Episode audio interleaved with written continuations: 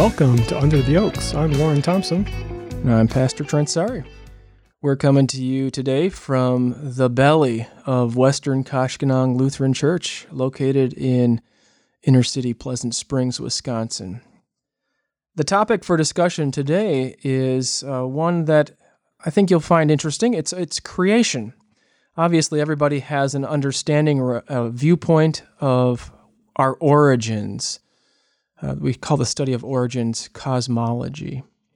And how you understand or what you think about how the world came to be and how you came to be obviously impacts how you live your life. And I say that uh, in reference to contrasting the two popular worldviews that we'll be contrasting today, which is that of biblical creationism and that of Darwinian evolution. So stick around and we'll explore this topic by what the Bible says. It's a topic we could obviously spend many hours on.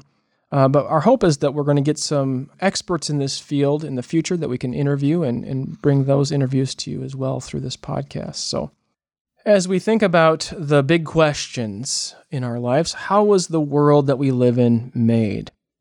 And the Bible simply says, in the beginning, God created the heavens and the earth. It, it's not a, a, wonder, according to the Bible, about where these things came from. On the other hand, when you look at what is popular in our culture, you come up with uh, things like the Big Bang Theory, not the television show.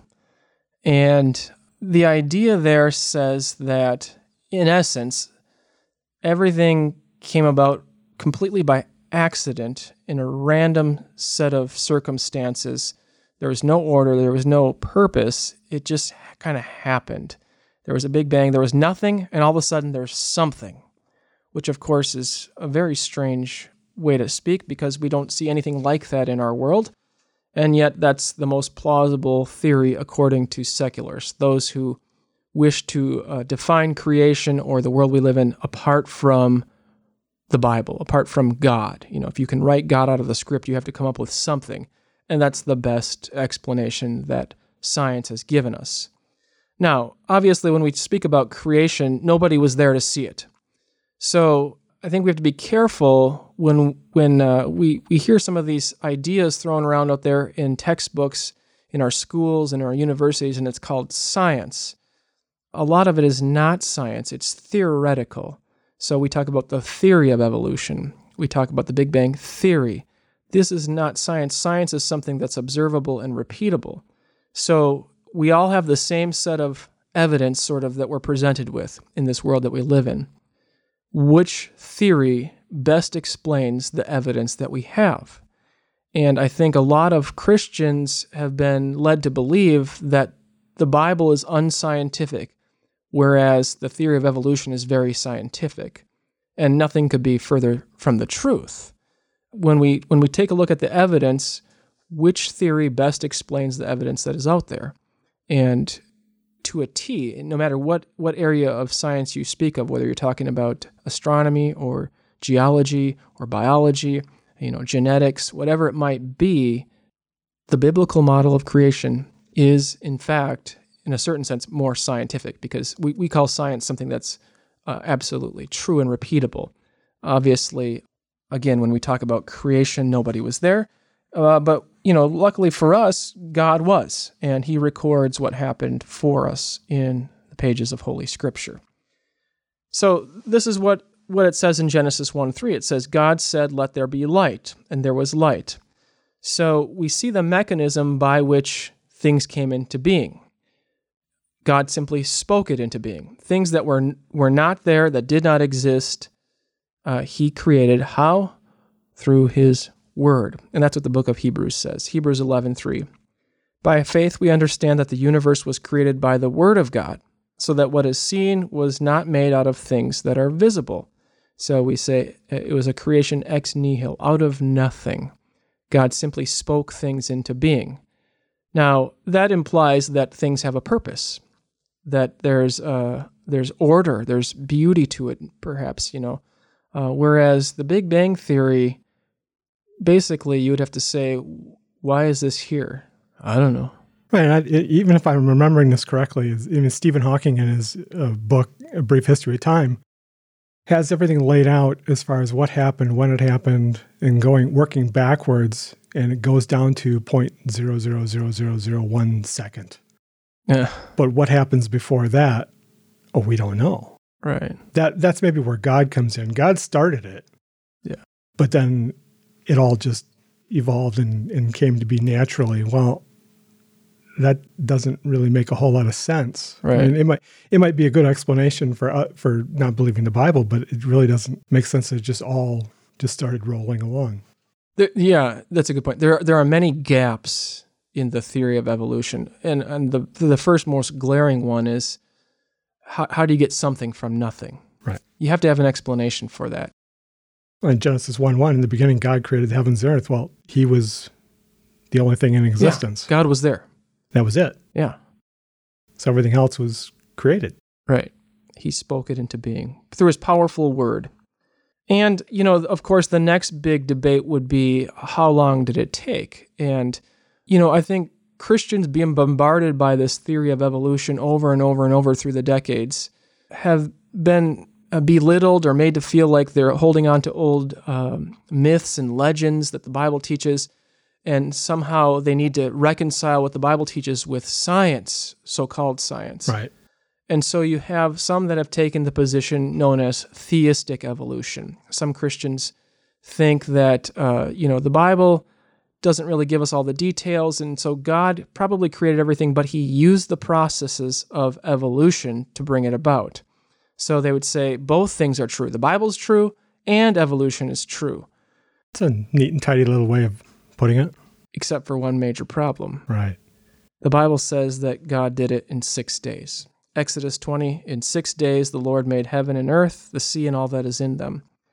And of course, the, evolu- the evolutionary theory says millions and trillions of years ago. It begins like all good fairy tales do, long ago and far away in a distant in a distant land. Well, it takes time for things to change Well, and evolve, and It makes it more believable, right? The, Right. the more time you can add into it, the more possible, you know, the Right. idea that it could be possibly true. must have taken a long time because I've been alive for X number of years, whatever, whatever you want to say, and then that really hasn't changed. So it must have taken a really long time millions for that to happen. and Right. trillions. Millions and trillions. I mean, the more the more zeros you can add, the more plausible it is that it could have happened that way. well, yeah, that's possible. Yeah. But uh, so this theistic evolutionary theory, this idea that you can reconcile the Bible with the theory of evolution, runs into a snag when it comes to the six days of creation. So a lot of Christians will say, well, this represents a long period of time. The days here are not literal 24 hour days, they're long periods of time. The Bible does say a day is like a thousand years, and a thousand years is like a day to the Lord. And they think they've got a point there. I would I would ask you to look at that verse again. To the Lord, a day is like a thousand years, and a thousand years is like a day. He doesn't say this is what is you know this is what time is. You Right. know, He's not bound by time. We are. right. So to, to to try to say that is actually kind of a foolish uh, argument. But the Bible says here's how it describes the, the six days of creation. There was evening and there was morning, the first day, the second day, the third day, so on and so forth. In a similar way that we reckon our day. You know, we've got morning, we've got evening, 24 hour period, one day. And that's exactly the way Genesis 1 speaks about the days of creation. They were six natural and consecutive days. These were not uh, long periods of time. The, the word there is the same word that's used for our normal reckoning of a day, yom. So, you know, it's just not it's not something that you can read into the Bible. The idea of theistic evolution that you can read millions and trillions of years into the Bible, it just does not allow it. And there are other verses that that reiterate that. So, when we when we look a little bit closer at the days of creation, we see that God created everything, as I said, in six natural and consecutive days, six 24-hour periods. But what he did on each day is rather interesting. If you want to read the account, this comes in Genesis chapter 1, and I would encourage you to do that. We're not going to read through the whole thing, but but there are some interesting details. For instance, uh, we see that there's even design or there's order to what is created on which days. And it's not maybe the kind of order that you might think. you'd expect everything to sort of follow in a logical fashion. On the first day, we're told that there's the earth in darkness and chaos, and then there's light. The second day, God creates the expanse or the sky. The third day, the arrangement of dry land and water, plant life. The fourth day, the heavenly bodies, the you know the stars and so on. Uh, the fifth day, fish, sea animals, and birds, and then finally on the sixth day, land animals and man himself. Now, it's hard to really see any order in that, especially if you're just listening to this. What is the order or the design that is reflected in what's created on which days? And for that, you'd almost have to take these these days of creation and place them into two columns. In the first column, I would place days one through three, and in the second column, four through six. And then you could draw a line one to four, two to five, three to six. And what you'll see is there's a correlation, there's a parallel between what's created on the first day and what God does then in that parallel day. So the first day, he creates the earth in darkness, chaos, and light. The fourth day, he creates the heavenly bodies, those things that give light. You kind of go, wait a second, there was light before there was a sun? Ah, yeah. Yeah. And interestingly enough, in the book of Revelation, there is no more sun either because this, uh, you know, God is there and he's the one who gives it light. So it sounds strange to to our minds, but certainly uh, it's very intriguing. The second day, he creates the expanse or the sky, and if we look at the fifth day, the parallel day, we see that he creates the birds that fill that sky and uh, the fish that fill the waters and the sea animals. The third day, he arranges dry land and water and then plant life. And on the sixth day, he puts animals on the land and then creates man. So there's this sort of parallel structure that obviously gives evidence of order, design, thought. You know, it's not completely just random chance things. And do you have any comments or questions in regard to that one, Lauren? Well, it's, it's six days. I mean, he could have done it in a matter of minutes. He could have done the whole six days in a matter sure. of minutes. So, I mean, six days, is that just for our benefit as a guide for us, as we might see later on? It's a, that's a great question. I mean, so some people will say that too. You know, why why six days? Why not seven? Why not four? Why not three? And uh, you know, the short answer is I, I'm not. I don't know. You have to ask God. But on the other hand, I do think it's interesting that, uh, of course, the Bible does mention what God does on the seventh day, right? Right. He rests. He he rests from his work of creation. Uh, he sees everything that he's made and it's good. But he sets apart the seventh day. Right. It's a day of rest. Right. And it's also setting in the six days. It, it's a it's a good way for us to see the order that he did things, and then you know, as it culminates in in the creation of man. But this is a very orderly way to do things. Well, in some ways, our our weeks are are patterned after this, right? So right. we we have a work week where we work for five or six days, and then we make sure that we have a day of rest. But uh, you know, obviously, the day of rest is going to have a little different significance. It's got a spiritual significance for the people of God, and it's in that day that we certainly set aside time for receiving God's gifts as He comes to us in His Word and sacraments. But we'll talk more about that later on when we talk about the commandment to, observe the Sabbath day and to keep it holy and so on. We want to talk about the creation of man at this point. So, how did God create man? And this comes to us from Genesis chapter 2 where we read that the Lord God formed man of the dust from the ground and breathed into his nostrils the breath of life, and the man became a living creature. So, man, in contrast to the animals, has a certain personal touch from God. There's going to be another distinction that we're going to see in the next uh, reading that we have here. But the, the point here is that God took and fashioned from the dust a man and then he himself breathed into him life. Now, th- that brings up a, a, scientific question, I suppose, and one we could muse on for quite a while. But what is it? What is the essence of life? What gives, what animates the body? What is the life force? I mean, we understand the biological processes by which life is sustained, or uh, we can explain how life is created in, in terms of reproduction. But where does that life force come from that animates this this being into a new entity unto itself? you know, how does that happen? We can't recreate that. So the point here is it's God Himself who gives life to man. He breathes life into him. And it's only because of this that man becomes a living creature. God spoke everything else into being, and here we see there's even a, a more intricate uh, touch, intimate touch. He, he forms from the, the dust of the earth man. And of course, we, we think about the opposite. Because of the fall into sin, man returns to dust. From dust and ashes you came, to dust and ashes you shall return. We think about that on Ash Wednesday. But Genesis 2 18 through 25 says, Then the Lord God said, It is not good that man should be alone. So now we're going to hear about the creation of woman. But I, I like this verse here. It's not good that man should be alone. I think we need to, to press that a little bit further. What was not good about being alone? Or, or what was, I think sometimes people read it and they say, Oh, poor Adam, he was lonely. Or somehow life was was not good. Remember, God has already said everything is good, but now he says it's not good that man should be alone. Well, what is that talking about? I thought he just said everything's good. He, he needs a helper. Well, I, I, would say, yeah, helper is maybe a term that has negative connotations, but that is the word, that is the way some translations translate it, and there's certainly nothing wrong with it. But let's let's put it this way. What do all the, the beasts of the field, what do the birds of the air, what do the fish of the sea, what do they all have the ability to do at this point? reproduce. Sure. God even blessed them. He says, uh, Be fruitful and multiply and fill the waters, fill the earth, fill the land, whatever. And at this point, there's no way for mankind to do that.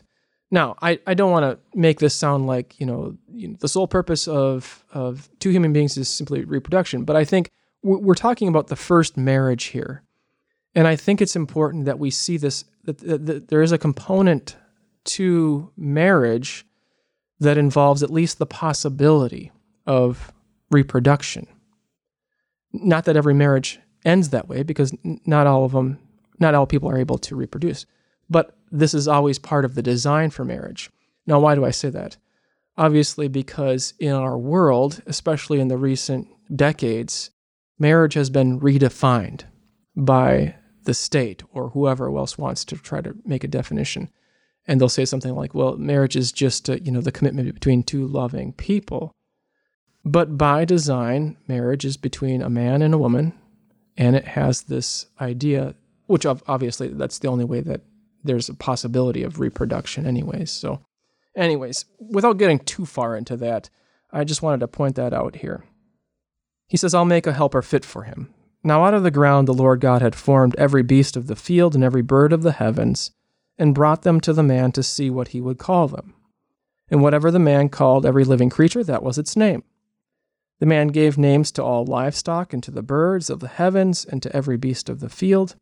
But for Adam there was not found a helper fit for him. So the Lord God caused a deep sleep to fall upon the man, and while he slept, took one of his ribs and closed up its place with flesh. And the rib that the Lord God had taken from the man he made into a woman, and he brought her to the man. So this is by God's design that a woman is formed, and he's the one who brings her to the man. And then the man has this reaction. He says, At last, this is bone of my bones and flesh of my flesh. She shall be called woman because she was taken out of man. Therefore, a man shall leave his father and his mother and hold fast to his wife, and they shall become one flesh. And the man and his wife were both naked and were not ashamed. So I think it's it's fascinating here uh, that from one flesh God forms two, and yet marriage is the rejoining of two into one flesh. So it's fascinating. Now, obviously, marriage uh, we we would say in the New Testament itself is in, in the New Testament sense, I should say, is a picture of the relationship between Christ and His church. But but I think um, in our world when we talk about man and woman, obviously the, the big trend today is to deny any sort of distinction between the genders.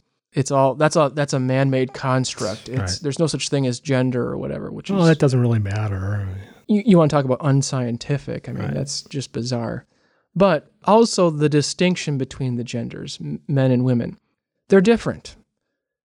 But different in our culture has taken on a different, a, a dirty connotation. It's, it's bad. It's a right. negative. You know, you how dare you say men and women are different? Different is not bad. Different is a beautiful thing. It's by design. It's what God made us differently. But notice it's that compatibility. Uh, you know, that's the difference is is for our good. I think anybody who's married can tell you that obviously men and women, you know, think differently, behave differently, act differently. Not that we don't have a lot in common, but there's different gifts that men have and different gifts that women have. And that's good. It's a beautiful thing, especially, you know, together. So differences are not in and of itself a, bad thing. I know that, um, you know, in our feminist culture and some of the feminist movement, you know, there's this push to, you know, break down barriers. And there's certainly nothing wrong with women making equal pay for equal work and all that stuff. But this idea that somehow women and men have to be the exact same. It, do the same thing. Do the same things. Right. And, you know, it, it's just not true. When we look at each other, we're f- physically built differently. Emotionally, we have different characteristics in general. I'm not, obviously, I'm not saying, I'm not trying to stereotype men and women as this or that, but the, the point is God has made us different, and different is a beautiful thing. It's, it's by design we embrace it, we celebrate that. It's not something to be ashamed of or to try to, you know, explain away or hide behind closed doors or whatever it might be. So Matthew 16, 26 says, What will it profit a man if he gains the whole world and forfeits his soul? Or what shall a man give in return for his soul? So we've spoken about the creation of man and woman, uh, but we didn't talk about what constitutes a human being. We talk about he gave them flesh and blood, so a body, right? But there's also this other part of human beings called a soul, which obviously, uh, you know, science can't really put a finger on the soul. You can't take a picture of it. No. I suppose we could say also the spirit. I mean, there's some debate whether man is a, a dichotomy or a trichotomy in the sense of is he three part, body, soul, and spirit, or is soul and spirit essentially the same thing? So the point though is that we're not just physical flesh and blood. There is a there's a spiritual side to us our soul and that soul is eternal the bible says. So even after our body dies that soul lives on. Not in the sense of reincarnation some of these other ideas but genesis 1 26 and 27 god said let us make man in our image after our likeness and let them have dominion over the fish of the sea and over the birds of the heavens and over the livestock and over all the earth and over every creeping thing that creeps on the earth. So God created man in his own image. In the image of God, he created him. Male and female, he created them. So the Bible only says that man is created in the image of God. Um, now, it does talk about the animals having the breath of life in it. You'll find that in a couple passages later in Genesis. But animals are not made in the image of God, only man is. Now, a lot of people don't understand what the image of God is. And so we say things all the time like, oh boy, you're the spitting image of your father, or you look, you know, you look just like your mother, or whatever it might be. We think of that as a physical resemblance. Remember in the past lesson, we talked about God being spirit. He doesn't have flesh and bones as you, as you and I have. So uh, we're not talking about a physical resemblance. When people say, oh, but we are all made in the image of God, I don't think a lot of people even understand what that means in part because the Bible doesn't say a lot about it. Other, you know, it talks about man being made in the Im- image of God, but it, what is the definition of that? What does it mean to be made in the image of God? If it's not a physical resemblance, what what is it what is it talking about? And I think what you're going to find, which is interesting, is that you find reference to the image of God again in the New Testament, but here you see that it's being restored in believers and we're going to read a couple passages here in a second. I want to talk about the implications, though. If it's only now being restored in believers, this must mean that it was lost in the fall into sin. We had it. We had the image of God, and it was lost in the fall into sin, and now it's being restored in believers in Christ. So here's what here's the New Testament says in Colossians 3 it says you've put on the new self which is being renewed in knowledge after the image of its creator so, in a certain sense, the image of God consisted of true knowledge of God. Adam and Eve were created in that perfect paradise that they lived in. They had a true understanding of God. They had true knowledge of God, like you and I don't. Right. I mean, we're, we're growing in our knowledge of our Savior and, and of our, our Creator, but they would have had, uh, you know, a, a more perfect understanding of God, knowledge of Him. Ephesians 4:24 says put on the new self created after the likeness of God in true righteousness and holiness. So at creation Adam and Eve had true holiness, true righteousness. It's only being restored now in believers, which means that before we were believers we were unholy, unrighteous. Right. And uh, I think uh, so any discussion about the image of God has to be made with these things in mind. Uh, Because I've heard that phrase to justify a lot of different things. Well, we're all made in the image of God, you know. Uh, yeah, that was true of Adam and Eve, and we lost the image of God. Now, I think what, when most people mention it, what they're trying to say is there's value to all human life, and in insofar as that that's what they're saying, okay, good point, and it's true. I mean, that's true. Man is certainly, um, you know, different from the animals in that respect. We, we say he was the crown of creation he is to have dominion over the earth. You know, uh, he even named the animals that God brought him to him, and so on and so forth. So, well, this is a good example too of why if you take one little part of the Bible and you want to explain everything with that one piece, you you can't. You've got to use scripture to interpret. Right. It gives you the answers. You just got to put it all together. It it works itself. Yeah, I would say the image of God is definitely one of those things where people have their own ideas about it or they think they know what it means. But until you allow Scripture to interpret Scripture, then you start to see, oh, well, this is what it means when it's talking about the image of God. So that's creation. We talked about creation, man and woman, about some of the things that make man and woman unique or human beings unique. We talked about the, uh, you know the six days of creation. All of this is very different than evolutionary theory, which basically says that you are an accident. There is no real purpose for your existence. You're just basically an animal, and you might as well act like an animal, anyways. And the, the, the world is just a world of, of uh, violence, it's survival of the fittest. So uh, there's no order or beauty or design, it's chaos, and you only the strong survive. That's really the whole premise of Darwinian evolution. Right. You just have to make your way through it. Which really doesn't give us any explanation for things like a conscience or the order right. and the beauty that we see around us, that kind of thing. Or the fact, well, like I said, the conscience, the idea that it's not good to steal or to murder. Well, if evolution were true and it were survival of the fittest, those things would be advantageous, right? Only the strong survive. So right. we talked about that before. So obviously the, the biblical worldview of creation is very very different. I would say polar opposite in many ways to evolutionary thought. And you can see how that would shape how you understand the world you live in how you look at life itself its purpose and also how you face death and, and your values and what you think is important in life and so on. All of these things are shaped by how we understand who we are and how we came to be. So this is an important topic again, we'll we'll just try to explore more of this in, in future episodes. But we want to we want to look at a couple more questions here. We know how God created the heavens and the earth. We know how He created man, but how does He preserve these things? Obviously, here we are, uh, years later, and we're still around. I would assume God has some part in that. I mean, unless He just created everything and then He sat back and stepped back and said, "Oh, okay, I think I'll watch for a while now."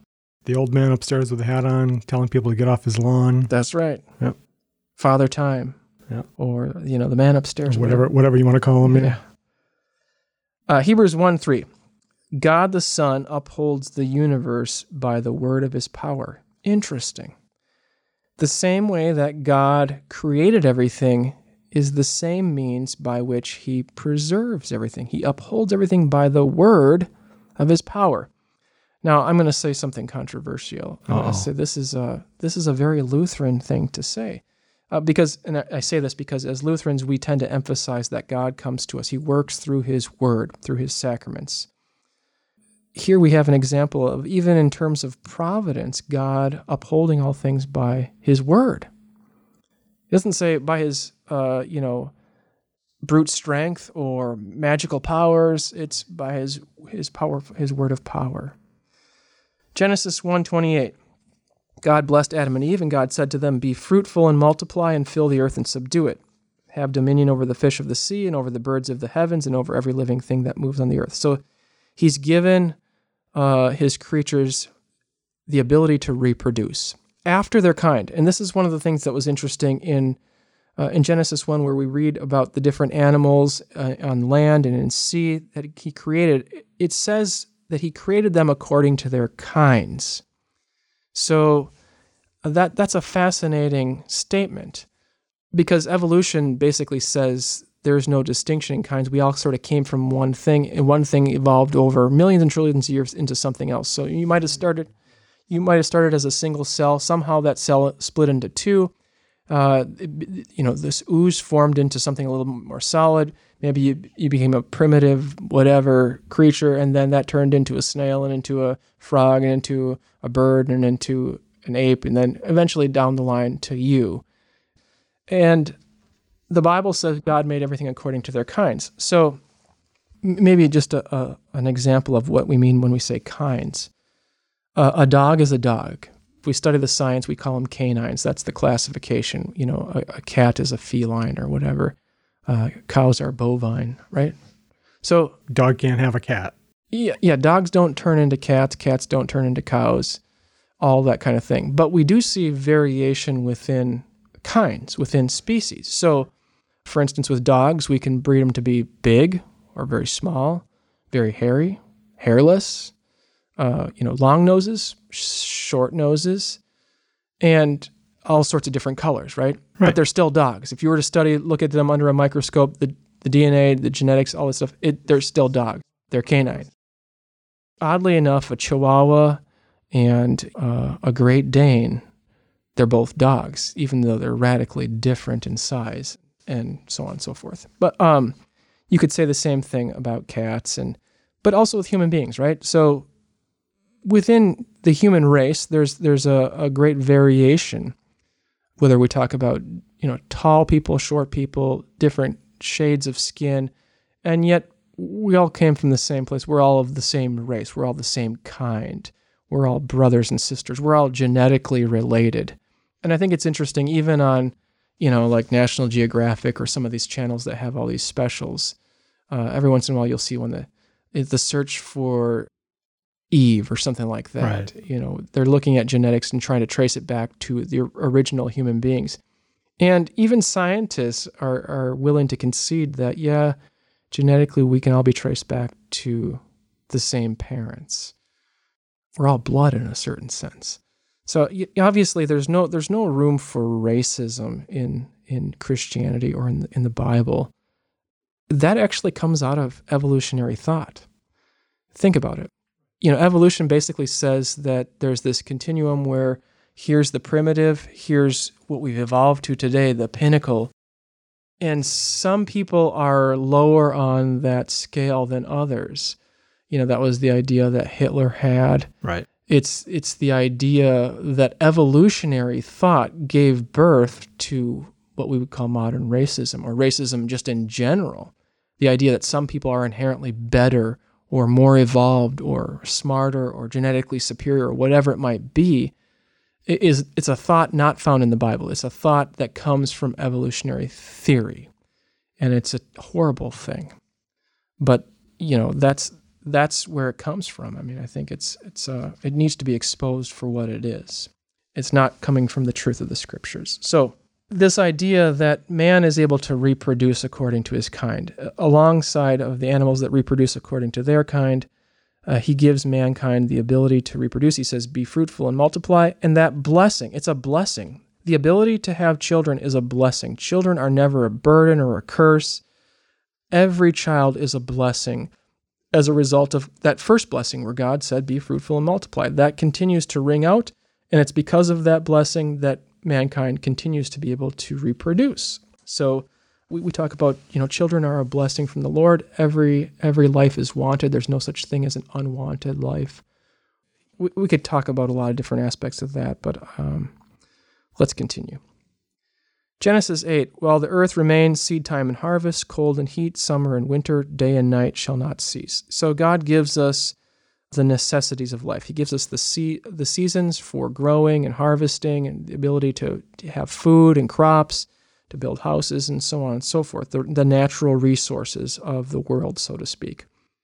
And uh, I don't, sometimes I don't know if we appreciate how these things come about because we, we've got it so built into our routines. I mean, most people think, where does food come from? Well, you go to Walmart and you get it off the shelf. Just go to the grocery store and it's already prepackaged, and then it's all you know, it's all done for me. Right. Oh, here you realize uh, how how much the weather affects right that whole chain of yeah, it supply does. and demand. I mean, well, the only thing you see at the grocery store is prices go up. Yep. So we're looking at the the fields around us. We've got corn and soybeans and so on, and uh, this has been a good year for growing. As a side note, Psalm 145: the all the eyes of all look to you, and you give them their food in due season. You open your hand, you satisfy the desire of every living thing. You know, when I was growing up, um, this is going to make me sound old. We we always heard about. Um, you know, there's going to be a food shortage if the population continues to increase Right. we're going to run out of food by the year, whatever it was. And did that ever happen? No. No, it didn't. In fact, we have such a surplus of food that not only do we have more than we need, we we can send it off to other places of the world, and there's more than anybody Right. could need. We found ways to grow more with less resources and Right. fixed. And um, it's not to say again, I'm not saying that there's not people who who don't starve and that don't go without in the world. That's that's a horrible thing, and we should certainly do our part to try to to feed them too. But it's not for lack of food in our world, and it's I mean, this is by God's providence that He's be able to, been able to provide for us and give us these resources. Psalm 91, verse 10 No evil shall be allowed to befall you, no plague come near your tent. So it's God who, who protects us, right? Too. I think we take it for granted that if we get sick, we're going to go to the doctor and that medicine's going to make us well. Well, there's no real healing apart from God's providence. I mean, it's He who grants healing. Yes, He uses the means of medicine, He uses uh, doctors as His hands and, and so on to bring about healing. Um, so he, he certainly works through those things, but it's ultimately God who provides us with those things. Genesis 50, as for you, this is this comes at the end of Genesis where uh, Joseph is confronted by his brothers and he's revealed himself to them, and then they're kind of upset that you know after their dad dies, maybe Joseph's going to get even with us. Uh, great story, wonderful verse here, Genesis 50, verse 20. As for you, uh, Joseph, this is Joseph speaking to his brothers, you meant evil against me, but God meant it for good, to bring it about that many people should be kept alive as they are today. So even uh, the evil that Joseph's brothers intended toward him, God turned it. He turned it on its head and he used it for good, not only for Joseph, but for all of his brothers and his whole family, for all of his people in the end, too. So it, it's amazing that God can even guard and protect us from evil and even turn evil for our good. He can work all things for our, our eternal good. Of course, that's what the scriptures promise us. So fantastic. In terms of this, uh, we might say, well, what do we owe God for all of his goodness to us? First of all, there's an acknowledgement. Genesis 32 says, I'm not worthy of the least of all the deeds of steadfast love and all the faithfulness that you've shown to your servant. So we acknowledge that we don't deserve any of God's benefits. He's provided us with this apart from anything that we've done. Uh, it's who He is. He's gracious and loving toward us. Psalm 139 I praise you, for I am fearfully and wonderfully made. Wonderful are your works. My soul knows it very well. So we praise and thank Him for having so wonderfully made us and so graciously preserving us, especially for loving us in Christ from eternity before He even created us, knowing that we would rebel against Him in our sin. Psalm 118 Give thanks to the Lord, for He is good, for His mercy endures forever. Ephesians 1 3 through 6. Blessed be the God and Father of our Lord Jesus Christ, who has blessed us in Christ with every spiritual blessing in the heavenly places, even as he chose us in him before the foundation of the world, that we should be holy and blameless before him. In love, he predestined us for adoption as sons through Jesus Christ, according to the purpose of his will, to the praise of his glorious grace, with which he has blessed us in the beloved. 1 Peter 5 7. Cast all your anxieties on him because he cares for you. So uh, we, we can trust in him. We, if he so graciously has provided for us in all other areas of our life, we can, we can certainly trust him in, uh, in those areas that are the most troubling for us our anxieties, our stresses, our, our, our skeletons that we have in our closet, our sins, our guilty conscience. He's taken care of it in Christ his Son. Deuteronomy 10 What does the Lord your God require of you but to fear the Lord your God, to walk in all his ways, to love him, to serve the Lord your God with all your heart and with all your soul? So uh, we should gladly serve him all of our days. Of course, uh, that's easier said than done, right? I mean, this is what we should do. Unfortunately, that's a preaching of the law, and we'd have to admit uh, we have not done it perfectly, not as God has laid out for us. For that, we repent. We, we turn to God for forgiveness, and we find that forgiveness in the person of His Son, Jesus Christ, who took on human flesh, who died for our sins on the cross of Calvary, and who rose again victoriously so that He might share His victory over sin, death, and the devil with us. We're going to talk more about some of these aspects of creation in our next lesson, where we look at the creation of the angels and we look at the creation of man and the fall into sin. So, thank you for joining us, and we hope that you'll join us next time here on Under the Oaks.